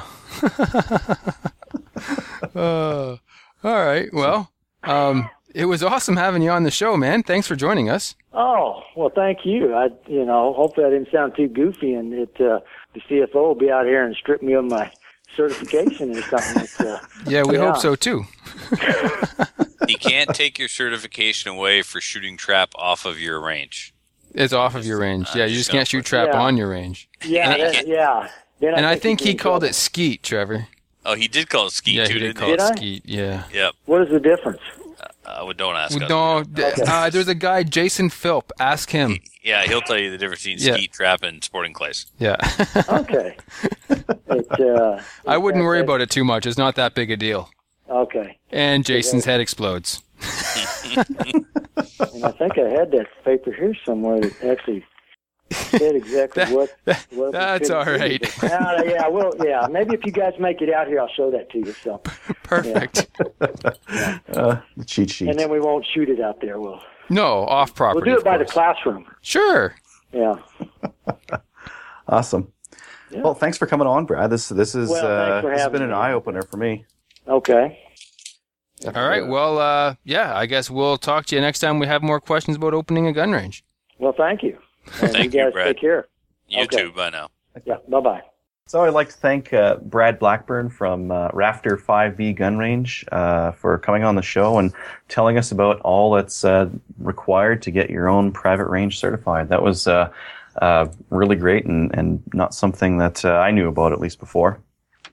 Uh, on to no- listener. Sorry, go ahead. Sorry, I was just going to say, where, where exactly is it located in relation to, like, where's the nearest biggest center? Uh, so from Edmonton, go east to St. Paul, and it's south from there. so Okay, Edmonton. how, how far from Edmonton? Uh, it's about two hours east. Okay. All right. So Edmonton would be the closest. So if the listeners are, in fact, if we can generate enough interest um, from the membership in Alberta who would be willing to or interested in, in attending a handgun class put on by Matthew and myself, um, and Adriel, I trust that you'll be there as well, obviously. Um, Yeah. yeah, we, we, we, it's something that we would definitely entertain doing, coming out to Ontario or coming out to uh, Alberta to put on a class. But So- only if we get to shoot gophers. Yeah, that's a given. Th- Um, yeah. So if there's enough interest, let us know, and if we can get some commitments, you know, maybe ten people, then we'll figure out. We do. We just need to cover our costs. We don't want to make any money, um, but we can't lose money, obviously, to go out and teach in Alberta. But we um, let's let's see if we can get something put together, guys. So if you're interested, drop us a line. Facebook or email is actually the best, and we'll see if we can't work something out for sometime in uh, 2016 That'd be really cool. Yeah. a- after SummerSlam, of course. Yeah, of course. Yeah. Yeah. So Yeah, I can set up that gopher shooting trip after that. Awesome. Richardson ground squirrel. Don't Oh, care. I want to shoot them in the face. All right, then No if one, we're no not one going to call calls them, that out there. I know that's the right word to be using, but no one, no one calls them Richardson's pocket squirrels, ground squirrels. Richardson ground squirrel. Listen, nobody calls them uh, gross either, but we insist on it. it's true, we do. Prairie chicken. Yeah, that one's acceptable. All right. Yeah, on to listener feedback. Uh, we've got the first one here. I'll take uh, that one's from Manny. Hello, gentlemen. I heard about this polymer striker fired pistol at work a few months ago. It's called the Arsenal Firearms Strike One. I hear great things about it. I was wondering if you guys had any experience with one or shot one. Some people say it's even better than a Glock? Question mark. If people are willing to put that label on something, then one of you must have tried it at some point. I don't really know if it's supposed to rival Glock or if it's just filling a specific niche. I couldn't find a Canadian retailer either. Just want some info on it. One thumb up for the effort. Happy hunting. Manny from Winnipeg. One thumb. Uh, well, when I'm done, Manny, you'll give us the other thumb. Uh, I am experienced with this pistol. Arsenal is a um, it's a Russian company, and get this: Colt Canada will be producing this firearm on behalf of Arsenal or under licensing from Arsenal for the Canadian military. This is What? the gun that's going to replace the Browning High Power. Whoa. Huh. I didn't know that at all. Yeah. Boom. I just dropped that bomb on you. So yeah, this will be the new Canadian sidearm. Uh, Mo used to have one, and it has a better trigger than a Glock. Some, and I mean, Manny, some people will say that anything is better than a Glock, but you know, um, it is uh, comfortable, ergonomic. It has a low bore axis and a good trigger. And uh, if Does you, it ever have a low bore axis? I'm looking at pictures of it online. Wow. Yep. It, the only thing that I don't like about it, and this is just my personal bias against Keltec, it looks kind of Keltec-ish y. so it has nothing to do with the fact. I mean, it's not made by Keltec at all. Nope. But because it looks like one, Trevor's like, nah, I'm not too sure. I'm not feeling it, yeah, because it looks like a Keltec, but it's nothing like a Keltec. So, anyway, yeah, um, if you get your chan if you get your hands on one, Manny, uh, you know, It's- it's how it gonna need a- it's- It's going to need a new rear sight. It's ramped. It needs to be squared off a little better. yeah. Well, that was cool. Yeah, I'm looking at final pictures of it Canadian too. one will be, but anyway. So say hi to Ed for me, Manny. I like that the front sight, Ed, who's Ed? I like that the front sight is uh, Ed beaver tailed in. Manny works, Okay. I think, unless Manny doesn't work there anymore. No, no, no. The yeah, the because on the Glock the front sight's pinned in or screwed in, and that, that drives in. me nuts. I, I like things dovetailed in. Um, also, where is this just uh, a trigger safety on it, like the Glock? I don't see a actual mechanism. You just have to. What, what's the deal there? You've you've handled one, Trevor. What what's Yep. going on? If memory serves me correct, it's just like any other decent striker fired pistol. There's no external safeties. It's all internal. Good times. So just press the trigger and it goes bang. Yeah. That's it. Because on the Glock it's got the the drop, the little tab that sticks out. This doesn't even have that from the pictures. So No. Interesting. Yeah, it looks like a neat little gun. I'd shoot one. I don't know if it's better than the Glock, but That's Better, interesting. I better don't, than the high power? well, better than a Hi-Point. it's Yeah. better than both, I would say. Yeah, awesome. Matthew, you want to take the next one? Uh, as soon as I figure out how to close these pictures here. Okay, from Sean, he writes, Hi guys. Really enjoyed last week's show. I do a lot of driving at work, so it's really nice to have you guys to keep me awake and entertained. I really like the auditions. Thanks for including them. I thought of doing one myself, but then reality set in. I would miss most shows due to my crazy work schedule. If you guys recall, I just got my RPAL and bought a Glock 17 and a Ruger 2245. Just handled them, or sorry, just handling them, I thought the Glock was my preference of the two. However, after making my way to the range, I discovered that I have a deep love for the 2245 and not so much for the Glock. There doesn't seem to be uh, a huge jump in recoil between the 22 and 9 mil, which surprised me. Also, the Glock grip just doesn't really give, or doesn't seem to jive with me upon actually firing with it. Anyway, I decided to sell the Glock and try something different. I put it on CGN, and a fellow offered to trade his Ruger Blackhawk stainless in 357 mag slash 38 special for my Glock. Not sure it's a good idea, but I went for the deal. I'm excited to try out a revolver. Well, that's definitely something completely different from your Glock. It's funny, uh, two of my early pistols were also the Glock and the 2245. And um, the Glock I still have, but not the 2245. So it's interesting that uh, we, we picked opposite of each other. But the 2245 was an awesome gun. I really enjoyed it. Um, I think uh, I, I, think maybe uh, that you you may enjoy the Glock later when at least I did my personal experience um, a- after I really learned how to shoot um, then then I found the Glock grew, grew, on me and it worked really well. But uh, at first, it was very difficult to shoot. Um, anyway, he continues on. That is basically what I've done in guns. So I'm getting to the main topic now. What? This is his audition, I guess. He's doing his own little show here in his email. Um, I wanted to ask you guys, specifically Trevor, about eye dominance. I believe I remember Trevor talking about this in a previous episode, and he mentioned that he is cross-eyed. Oh no, cross-eyed dominant. Ah. I am right handed and left eye dominant. I've always held firearms with my right arm as the strong arm and don't even uh, and didn't even know about this until a recent eye exam. With rifles and shotguns, I've trained myself to use my right eye more and I shoot with both open. This basically consists of me squinting slightly with the left eye so the right eye takes over. I feel I have done myself a disservice now that I've gotten into pis- uh, shooting pistols and revolvers. I shoot much better when I close the right eye and shoot or keep the gun positioned to the left while maintaining a right handed grip. I know Trevor is a good pistol shooter and has shot many rifles and shotguns. How does he get around this issue? Any tips would be appreciated, guys. Thanks for the show. Keep up the good work. Sean from Saskatchewan. P.S. I almost forgot to give you guys two thumbs up. We're getting all the thumbs this time. Yeah, it's three this week so far. Yes. Thank you, Sean. Trevor, take it away. Uh, eye dominance. I actually shot everything for the first two or three years that I was in the, into shooting with my left eye closed and my right eye open. That's what I was doing in archery. That's how I shot rifles with iron sights my entire life, even a scope. Um, that's the way my papa taught me, and that's just what I always did, um, not even knowing that I was cross-eye dominant until I got involved in archery. When I made the switch to an open gun, which has a single red dot optic on it, that is shot with both eyes open. And because it's not a front sight and a back sight, and because you're not lining them up, you don't get double vision. You don't get blurry. You know, you don't see double. You don't see two sets of sights. So I shot my open gun for an entire year. And when I picked up uh, any other pistol with iron sights after that, or even after a short period of shooting the red dot, I had learned new muscle memory and new habits, and the gun naturally went underneath my left eye. So I kept both eyes open. Um, I there was some double vision, but it was very easy to distinguish and focus on the front sight that I needed to focus on in that quote unquote double vision. So that's how it happened. It's not something that I set out to consciously do there, you know, I knew after dr- dry firing with the open gun, picking up a gun with iron sights, that I was suddenly aiming and dry firing with both eyes open. And I shot my eagle in an indoor match at, um, in Halifax one March. And my goal for that entire match was to force myself to shoot with both eyes open.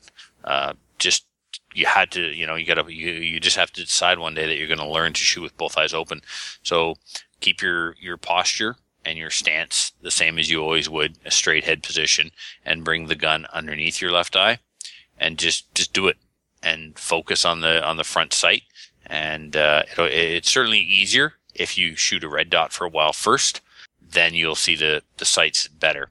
That's on handgun. When it comes to rifle, if it's iron sights, I'm still holding up my right hand and I'm still closing my left eye scope if the power is low enough and I've set the scope up correctly to have good uh, eye relief. I can do it with both eyes open, even though I'm left eye dominant. If I'm shooting shotgun or I'm shooting a rifle with iron sights, I still have to close my left eye. There's no way that uh, my right eye will pick up the front sight and line things up. With a shotgun, for example, I shoulder the shotgun and my left eye is looking down the side of the barrel instead of my right eye looking down the spine of the barrel at the front sight. So like you, I squint my left eye and let my right eye do the work. I haven't been able to find a way around that. If it's a tactical type of rifle, an AR-15 with a, uh, hol- a halogen sight or a red dot sight, then it's very easy to do both eyes open, just like it was with the pistol. So that's how I was able to make the transition. I spent a year shooting a red dot on a pistol, um, and now I can shoot pistol with both eyes open. Yeah, I'm uh, I'm the same way, Trevor. I'm I'm left eye dominant, and uh, uh, on the pistol, I'm I'm still just shooting iron sights, but I found it easy just to uh, almost use my right arm as like a, a cheek rest for my face. Yep. And squeeze it right over, and that has caused no issues for me. Both eyes open, no problem shooting. Um, now for bow, uh, I was early on, and and I recognized that I was left eye dominant, so I just learned to shoot left. I just uh, I just took the bow and just I just shoot left now. So If I had to do Uh, it over again, I, I wish I would have done that because uh, I would prefer to shoot with both eyes open. There are very few professional archers at the world level shooting with one eye closed. Mhm. All the best archers are doing it with both eyes open. You just go online and, and look at who the top archers are and look at some videos, look at some pictures, and they're, they're shooting with both eyes open and, and pretty much always have. So less eye strain. Uh, Mhm. You're not squinching more- up your face, Yeah. especially if you want to be a target shooter. Hunting is not so bad, but I would still rather be in a tree stand with both eyes open at Mhm. full draw. Yeah, exactly. So, so I hope that helps, Sean. Yeah, great. Uh, Trevor, you want to take the next one? Sure. From Russ. Trevor and Matt, I just finished listening to episode 124 and I thought I'd add something I thought you missed. Russ, we missed lots, man. Like, And can't- you missed something already, Russ, because you forgot to mention Adriel. yeah, way to go. Way Yeah. to make the new guy feel welcome. Oh man. There are two cons to semi-autos. One, they need a they need to have a minimum non-restricted barrel length of 18.5, and they're limited to five rounds unless you have a, Mersa, a Versamax like Trevor's. Um, they're limited to five rounds of their largest chambering, so it doesn't necessarily have to be a Versamax. If you get a Benelli or a Beretta and it's chambered in three and a half inch Magnum, then it can hold five three and a half inch Magnum and no more. But it will always hold seven two and three quarter. So it's not something unique to Versamax. It's anything chambered in three and a half inch Magnum. And also in our defense, we were sort of interrupted last week by somebody who, who well, it was Sticks. sticks, Yep. and uh, and we we really went squirrel squirrel Yeah. hunting. Really, we were all over the place. So thought, yeah. we pretty much didn't cover half of what we were going to go over. Yeah, and you got to keep in mind the use too, right? I wouldn't use a semi-auto, um, a full-length semi-auto at home for home defense, not when I could have a short-barreled pump like we're about to talk about. Right. He says you can get a short barrel, you can get short barreled pumps like an eight and a half inch or twelve and a half inch Grizzly, and that's if you don't want a gun that's reliable. I have a twelve and a half inch Grizzly mag or the eleven inch SAP six SAP six or a Fabarm shotguns. Pump actions also have no mag capacity limit. I think we probably touched on that. Yeah. Ex- you- well, unless you have an eight and a half inch barrel, in which case you've you've only got uh, room for about three, if that. Right. Unless it's Unless a you're mag writing a magazine. Yeah. Uh, true. Yeah. You could ever run a magazine, I guess. Have you given any thought to having another listener call-in type show like Matt had before? That was Owen. That was Yeah. Owen actually, and that's only because he couldn't come up with the topic, so he put it out to the listeners. But so uh, You're not might, even on the show anymore. He's still getting under the bus. yeah, that's right. Yeah. Um, but yeah, if the listeners want another call-in, we could probably do that sometime. Uh, keep up the good work, guys. Russ from Banterio. Uh, P.S. Who was Rick from London on episode 123? Oh, it was Rick from London. I didn't realize he was local to me. I'd love to get a hold of him. Okay, So, well, uh, send. Well, Rick, you're listening. Send us an email, and if it's okay with us, we will. Uh, we'll send you Russ's email, and you can email him if you want. That's exactly what I was thinking. Russ will give you his contact. We'll give your contact info to Rick. Yeah. And then if Rick likes you, or or you pass his, because he's got pretty high standards. Yeah, right. I mean, he doesn't hang out with just anybody. Please, he hangs out with us. Yeah, you're right. He'll pretty. He wants. He needs friends. He needs m- way more friends. He's he, he'll, he's desperate. He'll take anybody. So you're in, basically, Russ. Bolivar sending me Facebook or uh, Skype messages. I think he's trying to crash the show. yeah, just he like probably is. Let's did. just ignore him and carry totally. on. Yep. Yeah. All right, Adriel, carry on. Yeah. Actually, I'm just I'm I'm texting with a buddy of mine. He just got eight pounds of Titegroup, which is sweet because that's what we use with uh, reloading Did nine mil. not. Where? Where did he get this? Uh, that was at that's in Bonnyville, uh, Alberta. Uh, Sylvester's Source for Sports. Two hundred bucks. Is that a good price? Oh, sweet. Seems like a good price. That is an excellent price. That's what I was paying for eight pounds of Win two three one four years ago. Wow. Take it. Um, okay, back to sorry, squirrel. Uh, back to the listener feedback here from Kelly. Is it too late to submit my bio? Just kidding. Although a bit of estrogen around every once in a while might be a good thing. Oh, so many jokes, so many jokes. I have to repress, suppress. Carry on. We have Matthew. How much? Ah! Love the past two shows. Have to say, I did not get to bed with you last Thursday since we were traveling to Ohio for the Valkyrie Defense Group Counter Ambush Concepts course with Jason and Brian. Did I read that right? I Have to say, I did not get to go to bed with you. Yeah, that's Totally read that right. And That's- guess what? Ah. You're, you're going to bed with Kelly tonight. All right. Yes, you are. Okay. I don't know, Kelly. Well, I'll take this as a, a positive. Course with uh, Jason and Brian. Uh, but FYI, the course was awesome. Brian and Jason are very passionate about teaching people to be safe, but also how to protect yourself if you can. Though it was raining, we had fun and learned some things that we will hopefully never have to use. A big surprise was that one of the things was that very similar to what you did with Daniel Shaw. Figure eight, then lateral movements, and engage the number called. If you get a chance, then go. You will not regret it. Plus, you can see Red Ranch and Open Carry in Ohio. Hard part will be one-upping Kevin, who double open carried. That's fine. Well, I can do la that. One on ti- one on duh. one on each hip and one on each ankle, and my 44 under my arm. Uh, there you go. That's five. it's good to have backups. Uh, we One, save one is listening. none. One is none. Five is ridiculous. Overkill. Not enough kill. Just the right amount of kill. That's right. Yeah. We save listening to show one, two, three for the ten-hour drive back to Kingston. It's a One, good two, thing. three. One, two, three. Yeah. Matthew. Yeah. Matthew. Tell Yeah. him, Matthew. Yeah. It, it- you got you got it right. Perfect. Good job, bud. No, he did. One hundred and twenty-three. No. 100. 120. No and. No, and just 123. This is a gross moment. I'm sorry. Carry on.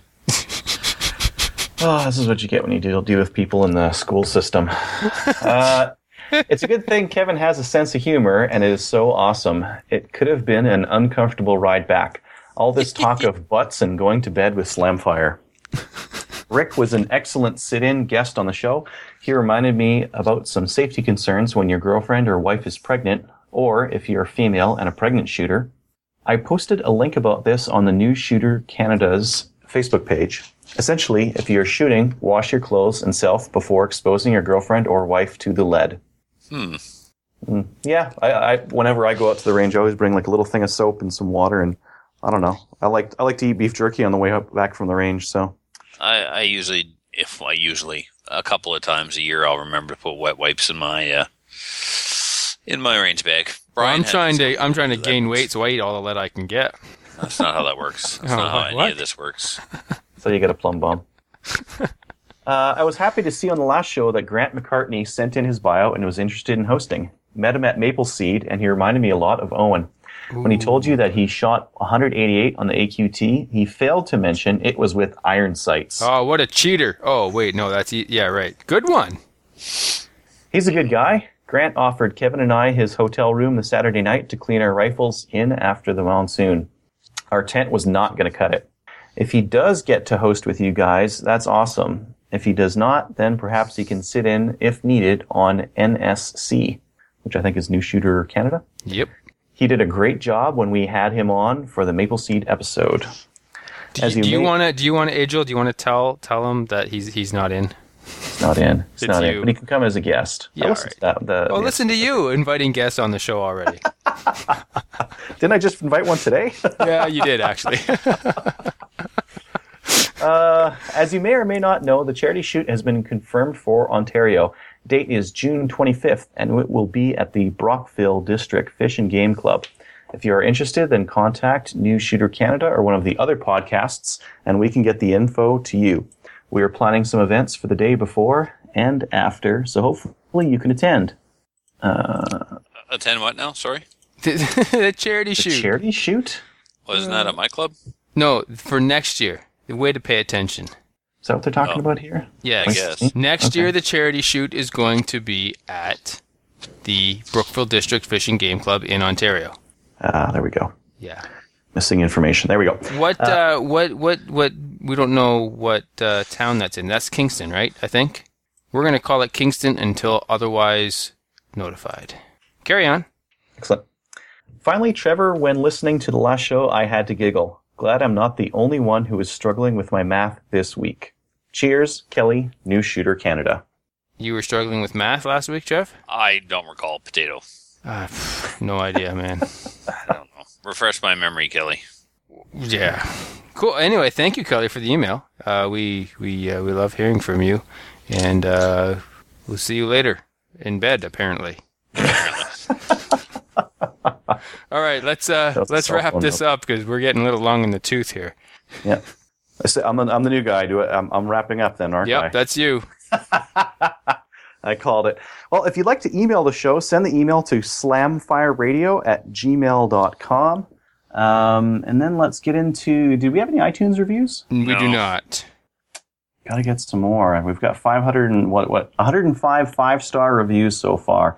But uh, if you guys out there can get onto iTunes and uh, and leave us a review, it's worth uh, dealing with the platform, and uh, it makes it easier for people to find us and uh, for the podcast to kind of get more popularity out there.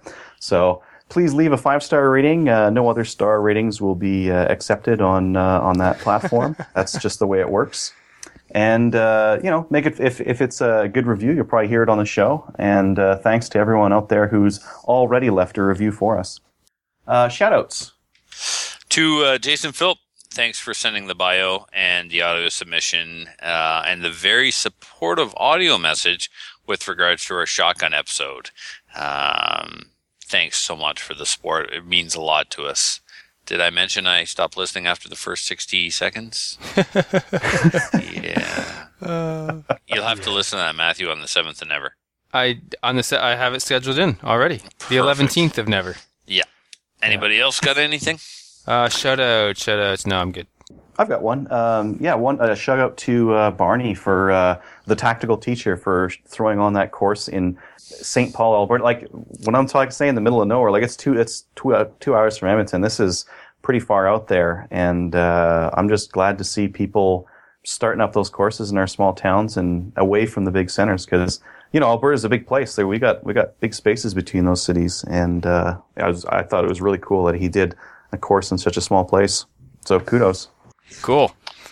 And finally, uh, just to just to sign off here, um, please check us out on the Crusader Podcast Network at crusaderpodcast.com. Uh, join any or all of our national firearms associations, the uh, NFA, the CSSA, and Trevor is is your uh, is the new one there set up soon. to take membership soon? Soon, very very soon. soon. And what's that stand, one again? Stand by. Canadian Co- Canadian Coalition for Firearms Rights. There we go. So stay tuned on for that one. Uh, check us out on GOC. That's the Gun Owners of Canada. We've got a forum over there where you can comment on uh, on this episode and uh, chat with other people. And uh, don't forget to like us on Facebook. We've got uh, 1,273. No, you guys yep. aren't going to give me crap for, for I, I was waiting there. for Trevor to.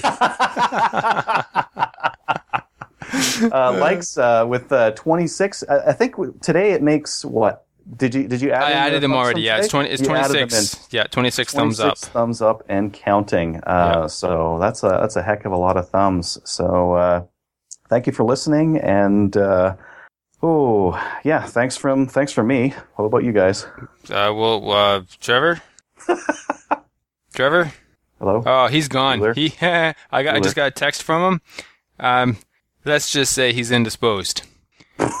so Trevor Trevor says good night, and he says keep those SKSs polished and oiled, and make sure you put lots of Tapco plastic furniture on them.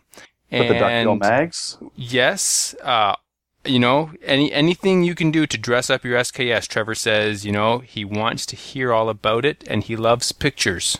So send your pictures of your dressed up SKSs to Trevor. Also, 1911 pictures are welcome, especially those in 9mm because those are the only true 1911. That's what Trevor always says. So, other than that, Trevor signs off with I love my rimfire and I never want to shoot anything bigger than that again. And uh, as for me, we'll see you next week, I guess. Thanks, everyone. So if you have any comments or questions for the show, please send an email to slamfireradio at gmail.com. Now go grab a gun and shoot something. When the talking is over, it's time to get a gun. What's our next part here? Listener feedback. Listener feedback. I start and then we cycle, kind of a thing. Yeah, Yeah, you- pick you're, somebody you're or lead, take so the you first just one. yeah, you just pick whoever you want to read next, and we really we usually give Trevor the big long ones. No, we don't. we leave the French dyslexic alone. Uh, I'm sorry, Trevor. No, you're not. I'm not at all. I know. That's why I love you. Ooh. okay, we're gonna edit that out. Yeah, rid of that. You took it to a dark, creepy place, Adriel.